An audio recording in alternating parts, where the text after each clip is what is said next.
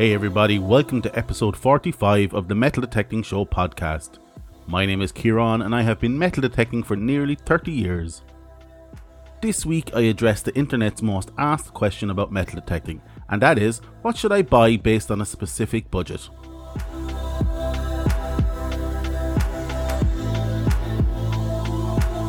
Hey, everybody, before we start, I want to thank you for listening to the podcast, and I hope you enjoyed the show this week.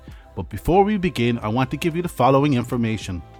If you want to give me feedback or interact with the show, please reach out to me on Twitter at Detecting The or Instagram at The Metal Detecting Podcast. Or if you want to pop me an email to Ciaran at the metal detecting show.com.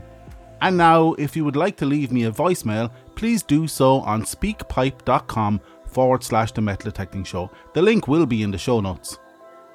If you would like to buy me a coffee, you can actually do so now with buymeacoffee.com forward slash metal detecting. And lastly, and most importantly, if you like this content, please don't hesitate to tell your friends and don't forget to hit that subscribe button.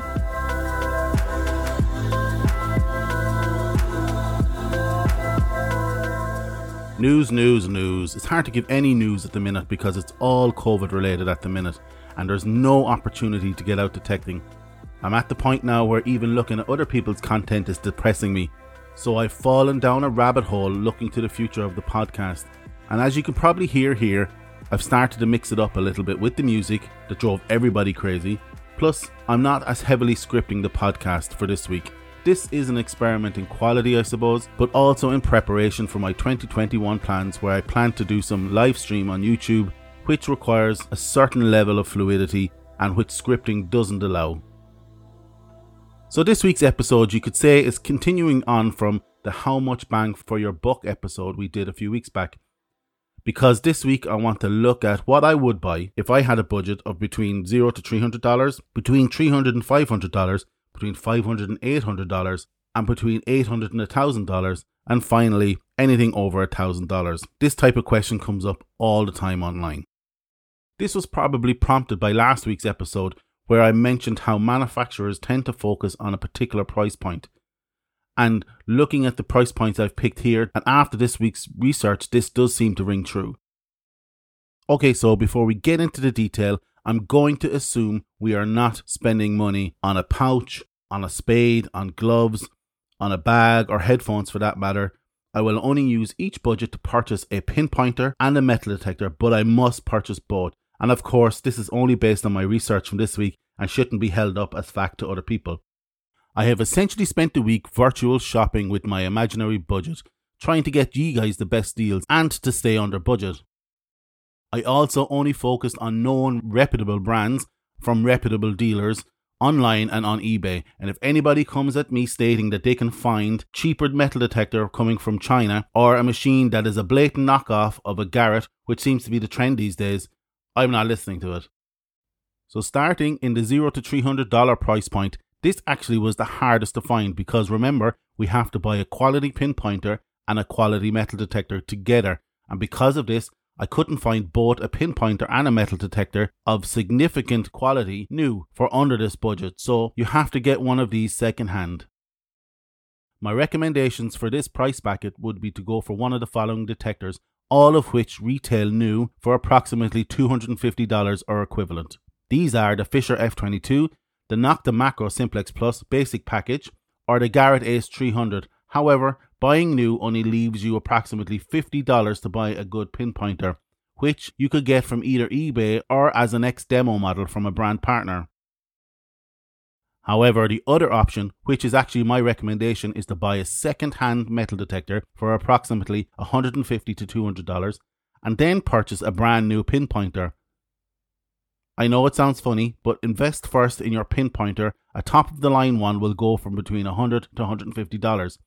Then invest the remaining budget in a second hand Nokta Makro Simplex Plus. They normally go for between $150 to $200. Okay, I can hear you all saying he's mad, but my logic being is that no matter what detector you buy at this price point, you will be upgrading it within 18 months, especially if you enjoy the hobby. However, if you invest early in your pinpointer, you won't have to upgrade, as the best are well within your budget at this price point.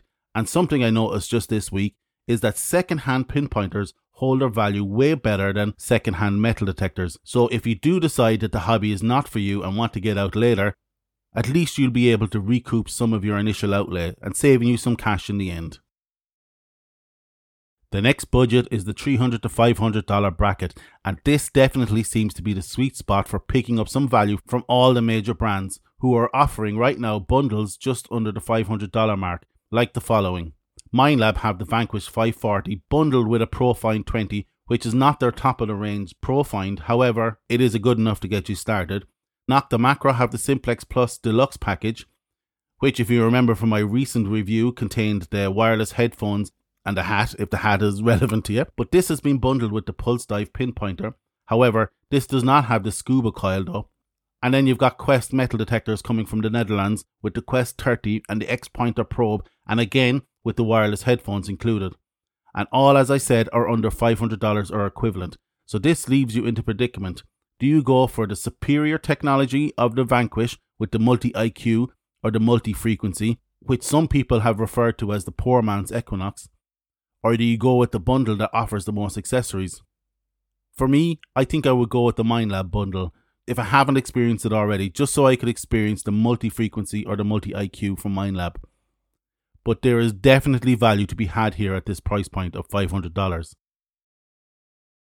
The next price point is from $500 to $800. And I'm afraid there's very little in the market at this price point because remember, we need to get a pinpointer also. The only configuration including a pinpointer that comes in at budget would be the Minelab Equinox 600 with any pinpointer of your choice or the Garrett Ace Apex, which to be honest, I'm not too familiar with, but reading reviews, the spec doesn't seem to compare well to other models in this bracket as it's not waterproof, can't be updated, and there seems to be problems with the armrest. So that's that, I suppose. There are, of course, other models that come in under $800, such as the Nokta Makro and Fibio and the Multi Kruzer and the ORX from XP. However, even though each one of these are great, they don't leave enough meat on the bone for you to pick up a pinpointer also. Unless, of course, you want to buy one of these or a better detector secondhand, then you can squeeze it in. However, at this price point, a secondhand machine is either a mistaken original purchase which would be rare, I'm sure, or I'm afraid have many hours put up on them. Because once you go over the $500 mark, you're outside the range of the casual or the impulse buy. Next, we have the $800 to $1,000 range. And if the $300 to $500 range was the sweet spot for value, the $800 to $1,000 range is the technology sweet spot. At this price point, you can pick up an Equinox 800 plus any of the reputable pinpointers but you could also have the choice of an ORX from XP, the Nokta Makro Anfibio, or the Kruzer, the Garrett AT Max, all the Fisher models. There is a lot of choice out there, all leaving budget for you to get a pinpointer. And finally, to the 1000 plus dollar bucket. Disregarding all the specialist detectors, the gold nugget hunters, the underwater detectors, leaves only the full XP Deus range or the CTX from Minelab, really. I love my CTX, but I know for every person who loves their CTX, there is another that loves their Deus equally. And the war rages on, and I don't know if that's down to confirmation bias after we've spent so much money on a metal detector, or do we actually believe they are better? But here is the controversial bit. Right now, if I had the opportunity to do it again, would I buy the CTX or the Deus? No, I wouldn't. These are too expensive for metal detectors right now, considering there has been no advance in the technology with these models. The technology sits right now in the 800 to 1000 range, and you would be wasting your money purchasing outdated technology in the 1000 plus bracket.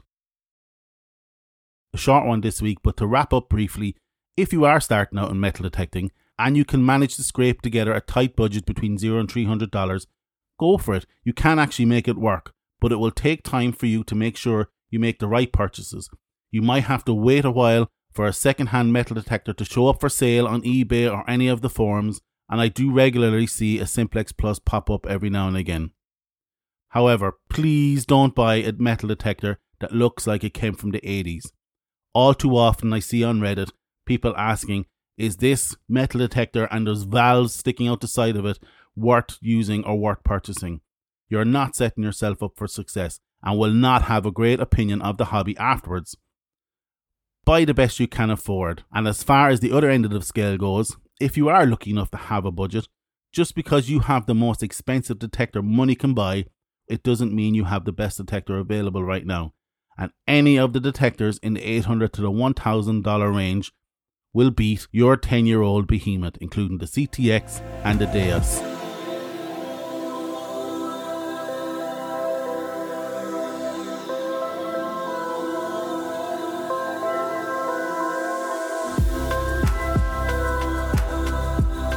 That's it for this week. I hope you liked this episode of the Metal Detecting Show podcast.